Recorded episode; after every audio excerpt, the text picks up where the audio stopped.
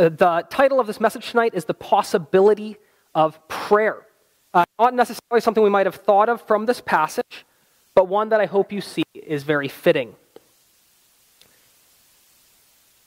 When we look at this world, one inescapable fact of this world is the reality of pain.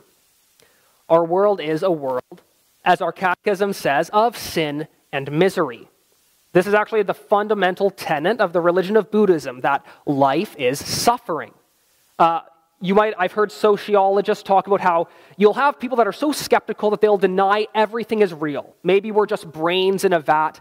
Um, they're skeptical about everything, yet they can never truly deny the reality of their own pain. It's an inescapable fact of life. And there's a sense in which we walk through this world like little children.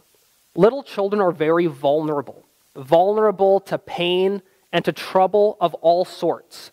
Uh, there's a lot of things that are dangerous when you're small. But the natural instinct in a young child, when they are in trouble or have come to a place of pain, their natural instinct in there is to run to their parents, to go to someone greater and more powerful for help. That's the instinct of a young child.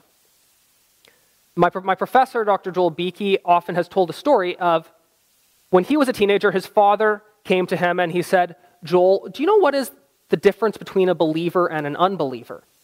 And he wisely refrained from answering. And he said simply this the believer always has a place to go. The believer always has a place to go. And in this world of pain and of suffering and trouble, we as humans have something within us that recognizes we need to go somewhere with that. We're insufficient and incapable in and of ourselves of dealing with this. And so there is an impulse. And so the beautiful truth for the child of God is that as little children, we have resources with which to walk through pain and suffering in our lives. This privilege of going to our Father is the privilege of prayer. And we can think of prayer as, as relational, communicative access to our Heavenly Father. And it's the infinite privilege of the children of God. And our text tells us about the possibility of prayer we take it for granted that prayer is possible. And this scene of the dedication of the temple strongly speaks about the possibility of prayer. Prayer is a resource that the Christian is equipped with in order to face a world of sin and misery. So I hope we can see this in this text this evening. So, first, Let's uh, recap some of what we read earlier. As we looked at all those passages, we're going to run through and I'm going to recap some parts and try to draw out some highlights. For the length, we're not going to be able to look at every verse, every amazing part, but I want us to see this theme arising the possibility of prayer. So let's remember this scene. This is during the feast of tabernacles in the month of September. It's a seven day feast, and Solomon has timed the dedication of the temple for this great celebratory feast. We've been reading in the last couple weeks how the temple, this magnificent structure, has been constructed, and our Solomon gathers all the leaders of the nation and just tons of people. Everyone that can come wants to be in Jerusalem. This is a big event, the dedication of the temple. And it's not just a big civil event, it's a religious event. There is sacrifices that um, our text said in verse 5, you could look there if you want, verse 5, that they were sacrificing so many sheep and oxen that they could not be counted or numbered. Now, boys and girls, think of how, how high do you think you can count? Pretty high. I remember one time as a kid, I just saw how high I could count. I think I got to like a bit over a thousand. And I was pretty proud of that. But this says you couldn't even count how many animals were there being sacrificed. This is a massive celebration. And what's the main event? It is the Ark of the Covenant being brought into the temple. The Ark holding those tablets of the law, the primary symbol of God's presence with his people Israel. An ark that's never had a permanent home. It wandered around in the tabernacle for years, it actually hasn't even been in the tabernacle for 100 years at this point. The tabernacle's over here.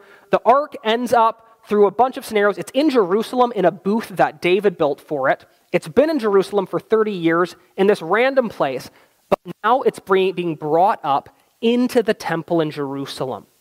And the people are excited. The presence of God, this symbol, is getting a permanent resting place among the people. And so when the priests put this ark in the most holy place, what happens? Look again at verse 10. When the priests came out of the holy place, a cloud filled the house of the Lord, so that the priests could not stand to minister because of the cloud, for the glory of the Lord filled the house of the Lord. So, did God like what was going on here? Yes, because he shows up in, in a symbol of a glorious cloud.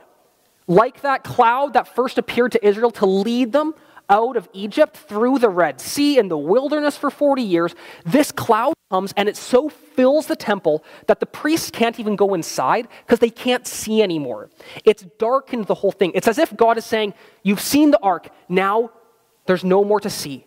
Just a darkness, but yet an incredible sight of the Lord. Could you imagine being in that crowd? You literally see a cloud fill the house of God. And so every eye turns to King Solomon, who's standing before the people. What's he going to say? How does he respond? And Solomon gives a short speech recounting to the people God's covenant keeping, promise keeping faithfulness. He says in verse 15, as a summary, the Lord God of Israel is worthy of praise because he has fulfilled what he promised to my father David. So, what did the Lord promise to David? He promised that there would be a house for him. He promised him that his son would build him a house, and that his son would sit on his throne, and that his throne would be established when his sons walked in righteousness. And against all odds, Solomon has constructed a glorious, beautiful house for the name of the Lord, just as God promised. He doesn't talk long because Solomon quickly turns to prayer and praise at this magnificent sight of the Lord. Solomon's long prayer here is the primary emphasis of this passage. It's sandwiched right in the middle in a way to emphasize it. Some commentators have even argued that this prayer of Solomon's here is the climax of the whole Old Testament. This is an incredible scene. And there's much we can learn from this prayer. Solomon begins by exalting God's incomparable faithfulness. Look again at verse 23. He says, O Lord, God of Israel, there is no God like you in heaven above or on earth beneath, keeping covenant and showing steadfast love to your servants who walk before you with all their heart. He says, God, you keep your promises, you keep covenant for your people. And then he continues, look at verse 27. But will God indeed dwell on the earth? Behold, heaven and the highest heaven cannot contain you. How much less this house I have built? Solomon knows that God is immeasurably great. The vast expanse of the universe, that, that we don't even know what the limits are of at this point, even that cannot contain God. So Solomon knows that God doesn't actually live in the temple. Okay, boys and girls, God didn't live in the temple. It was the place where his name dwelt. And so Solomon reckons that God dwells in heaven, but yet has condescended that his name would dwell in this house. And so here's what he asks God to do. This is a core theme of this whole prayer. Look at verses 28 to 30. He says, God, you are so great, you are so big, yet have regard to the prayer of your servant and to his plea, O Lord my God, listening to the cry and to the prayer that your servant prays before you this day, that your eyes may be open night and day toward this house, the place of which you have said, My name shall be there, that you may listen to the prayer that your servant offers toward this place and listen to the plea of your servant and of your people Israel when they pray toward this place. And listen in heaven your dwelling place. And when you hear, forgive. This prayer expresses hope in what the temple represents, namely the possibility of prayer. Because you see, this earthly temple it represents access into the heavenly sanctuary. Okay, the earthly temple represents the access that God's people have into the heavenly sanctuary. And so Solomon is, Solomon is asking that God's ears would be open, that his eyes would be looking at what goes on in the temple, because God has chosen the temple to be a place where his name dwells. And this is a refrain you hear again and again in this passage. 14 times in this chapter, the temple is referred to the house for the name of the Lord. Okay, why is this significant? Why does it matter that this is the house of the name of the Lord? And how is this connected to prayer? Well, this is significant because knowing someone's name implies the ability to call on them. Okay, if we were all at the back after church in that big huddle and someone just walked the aisle and said, Hey, you, you you're probably not going to be successful. Unless you know someone's name, it's hard to call upon them.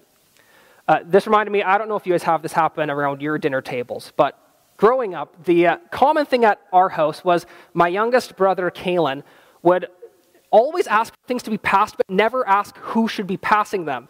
So he'd get frustrated and he'd be like, um, I said pass the potatoes. And we'd say, Kalen, no one knows who you're talking to when you just say pass the potatoes. You have to say, you have to look at who the potatoes are near and say, JC, can you pass the potatoes? Because then when we hear our name, we perk up and go, oh, that's me. I have the potatoes, I'll pass them down. That knowing someone's name means you can call on that person for help. And this is especially um, significant in the ancient world, which was largely polytheistic, which meant that each tribe, each people group had their own God called by their own name. We see names of gods all, at all different places in the Old Testament, and they all called on the name of that local God, hoping for help, that the name of that Lord would help them. Because they would say, That is the God we know, the God that's called by this name. But the problem is that all of those are not actually gods. They are false gods that can never truly, fully help or save. And so the incredible blessing that comes to Abraham is that the true God, the one true and living God, reveals himself to Abraham and says, I am the one you should call on. We read of when he reveals himself to Moses, again, that he has revealed his name to Israel, his covenant name, Yahweh.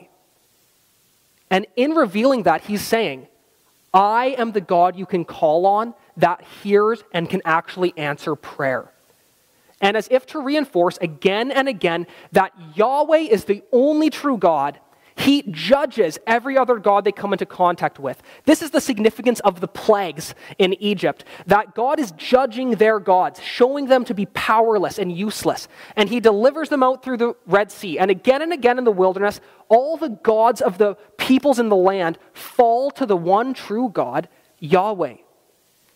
The true God showed Israel his name.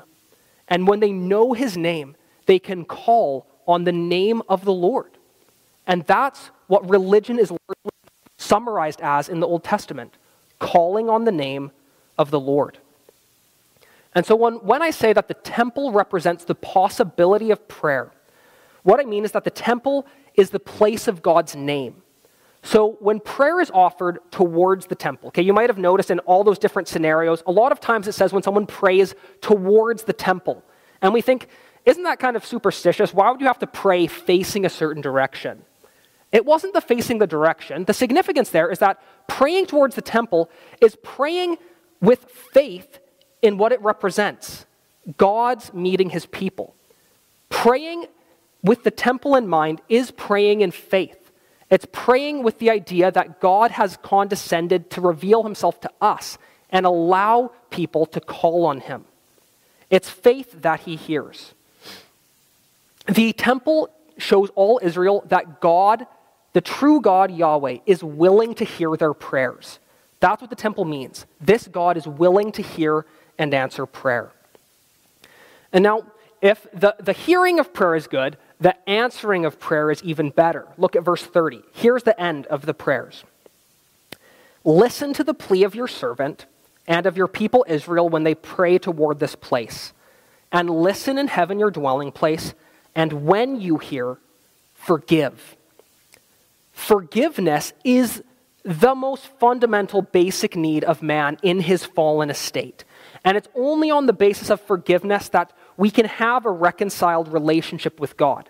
And so there's a sense in which you could think that the prayer for forgiveness is the prayer that makes all other prayers possible.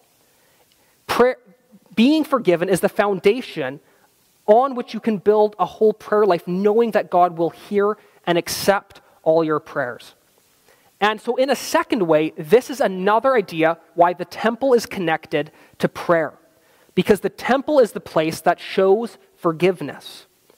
It's the place of sacrificial atonement, where animals are substituted symbolically in place of man, where blood is shed, showing the Israelites that God will forgive their sins. Not that these sacrifices actually forgave the sins, but in symbolizing the work of Christ, faith in what these symbols represent, the atonement, substitution, forgiveness comes to the people through the work that goes on at the temple. And so, again, as the dwelling place of God's name, but also as the place of forgiveness, the temple encourages God's people to pray. You could say it makes prayer possible. Now, with this possibility of prayer, knowing that they have the name of the Lord, that there is forgiveness for their sins, how might the people use this privilege of prayer? Well, let's consider again those seven various scenarios that we read. Seven times of trouble where the people of Israel would call on the name of the Lord. These, um, these different trials are some due to Israel's own sin, kind of like they've got themselves into trouble for what they've done. Sometimes it's just the, the oppression of others coming towards them. Sometimes it's just the, the sin that comes into a fallen world, like lack of rain and famine. Or the worst imagined scenario, the last one, exile and captivity. And what they're told in all these scenarios, how should the people respond in their troubles? There's three things that pop up again and again. The first is that they need to turn from their sin, that is, they need to repent. Secondly, they need to acknowledge God's name. That's the significant one. It says they acknowledge your name, right? The name of the true God, and pray and plead towards the house. That is, call on the name of the Lord with faith in the true God. And so when the people repent of their sins, look and acknowledge God and pray to Him, what's the response? Again, there's a pattern. We read again and again how God hears, forgives, and acts. It says God hears in heaven. Remember, the temple's been destroyed, so they need to trust that He will hear from where He really dwells in heaven he will forgive their sins and then act to do what is necessary. We read whether to judge, to teach, to bless, to recompense, or restore. As one commentator writes, the idea is that God would act to put things right for his people. Whatever their need, God would act to make things right. And so here's the big idea. When prayer is offered with faith in God's name, and coupled with the heart of repentance, God both hears and responds because this is consistent with his character and his covenant relationship with his people. They can trust that God will hear their prayers. And I want us to consider again this last scenario that one where the people are taken into exile and captivity due to their sins. Because this was the actual real life scenario of the first people to read this book. It was written to an Israel that had actually been cast out of their land, with their temple destroyed, and had been kidnapped and put in a foreign enemy land. And so, as they read, this rings true. Consider this beginning. Verse 46 If they sin against you, for there's no one who does not sin, and you are angry with them and give them to an enemy so that they are carried away captive to the land of an enemy far off or near. Think they're reading, going, just wait, that's us. We've been carried away captive into the land of an enemy. And so, this promise coming up, wow, this would ring true. Verse 47 Yet, if they turn their heart in the land to which they've been carried captive and repent and plead with you in the land of their captors, saying, We have sinned and have acted perversely and wickedly. If they repent with all their heart and with all their soul in the land of their enemies who carried them captive, and pray to you toward their land which you gave their fathers, the city that you have chosen, and the house that I have built for your name, then hear in heaven your dwelling place their prayer and their plea, and maintain their cause, and forgive your people who have sinned against you, and all their transgressions that they have committed against you, and grant them compassion in the sight of those who carried them captive, that they may have compassion on them.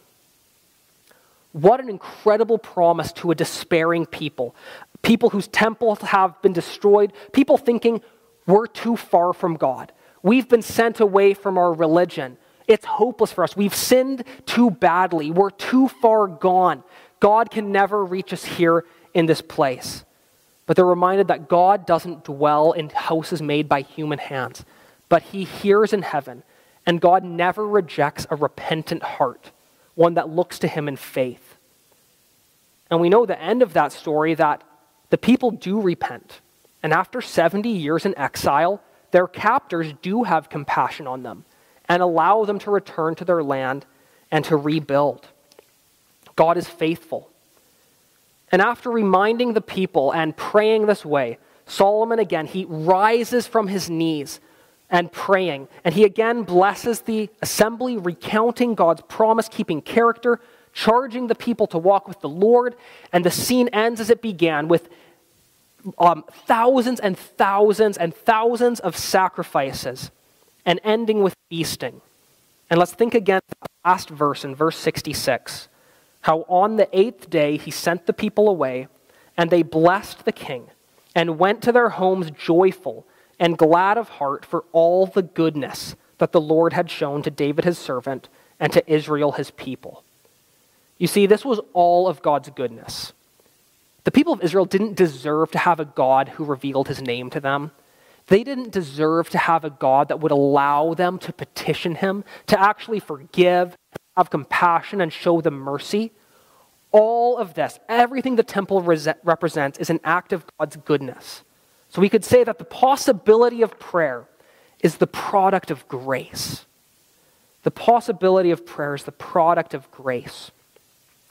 And access to the throne of grace is one of the greatest privileges in the world. And just as God at that time was pleased to have his name dwell in the temple, so in a much greater way, the God of heaven was pleased to come and have his name dwell in an actual man, the Lord Jesus Christ, who revealed the name of the Father to his people. Jesus is the greater temple and is the greatest revelation of God on earth. So no longer does that earthly temple represent that point where heaven and earth meet, where people can commune with God, but Christ himself is the mediator, the go between between heaven and earth. And so we can know that God hears prayers now, not that are prayed directed towards the temple, but prayers that are prayed through Jesus Christ. That is, in his name. Because all good now, every good gift from God that we could hope for, only comes through Christ. We think of the greatest gift of salvation. This is what Peter says in Acts 4:12. He says of Jesus that there is salvation in no one else, for there is no other name under heaven given among men by which we must be saved. No other name than the name of Jesus. Only through him are prayers acceptable to God. And so he can say in John 14, 13 to his disciples that whatever you ask in my name, this will I do, that the Father may be glorified in the Son. If you ask me anything in my name, I will do it. And maybe some of you need to be reminded of this again today. Because I know there's a whole host of instances where you might be in difficulty. Perhaps you feel like you've sunk into a pit that you've dug for yourself, that your own sins, your own sinful lusts and desires in your heart have trapped you and bound you, and you feel stuck, and you feel um, full of guilt and far from God. Or maybe you feel like you're in a time of trouble due to the sins of others against you. Various types of abuse or oppression and suffering. And you feel like it has pushed you low. Or maybe it's a time of trouble due to this world, the pains of health and sickness, economic catastrophe and disaster. You might feel like those exiles, like you're just far from the presence of God, far from the help of God, unsure if you even know how to call out to God, if He will even hear you in your low estate. You think, how could I even go to God? Well, we're reminded again tonight that God hears all prayers that come to Him in the name of Jesus, which is through faith in His name. Our God is not difficult to reach. He's not like the gods of the Baals. You remember that story of Elijah on Mount Carmel, where those calling out to Baal, they're trying so hard. They're cutting themselves and shouting and dancing for hour after hour, just hoping that he would hear them. They're, Baal, please hear us and listen. But what does Elijah do? He calls on the name of the Lord, and God answers with fire. You don't need to go to work to have God hear. You don't need to go on some dramatic pilgrimage to a holy land, hoping that God will hear you in a special spiritual place. Our God has a name that is simply to be called upon, because God responds to faith, to the broken and believing heart. And here's the amazing thing if you go to God in Christ, through faith in Christ, praying in his name, then God can no more reject your prayers than he can reject his own son.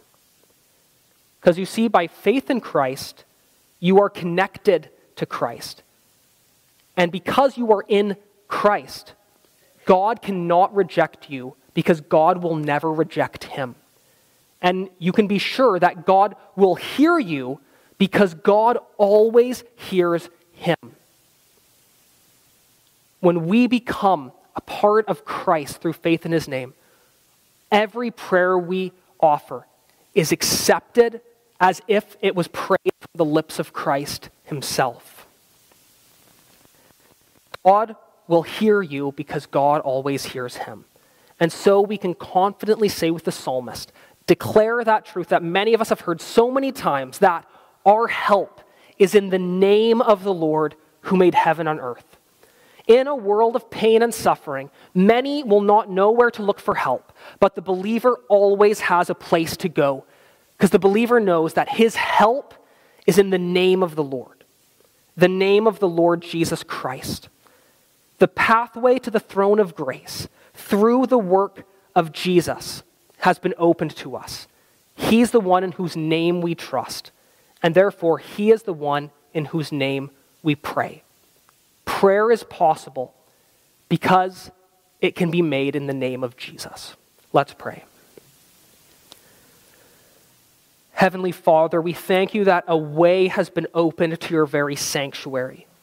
A way of access has been made to your very throne room through our Lord Jesus Christ, our forerunner who has torn the curtain of the temple and entered into heaven on our behalf and appears before your throne on our behalf. And Lord, so though we feel low and unworthy to come to you ourselves, hear us, we pray, for his sake. Forgive us of our sins for Jesus' sake. Accept us even as you accept him. That we would know, as Jesus prayed, that the love with which you love the Son would be in us, that Christ himself would be in us. We pray these things in his name. Amen.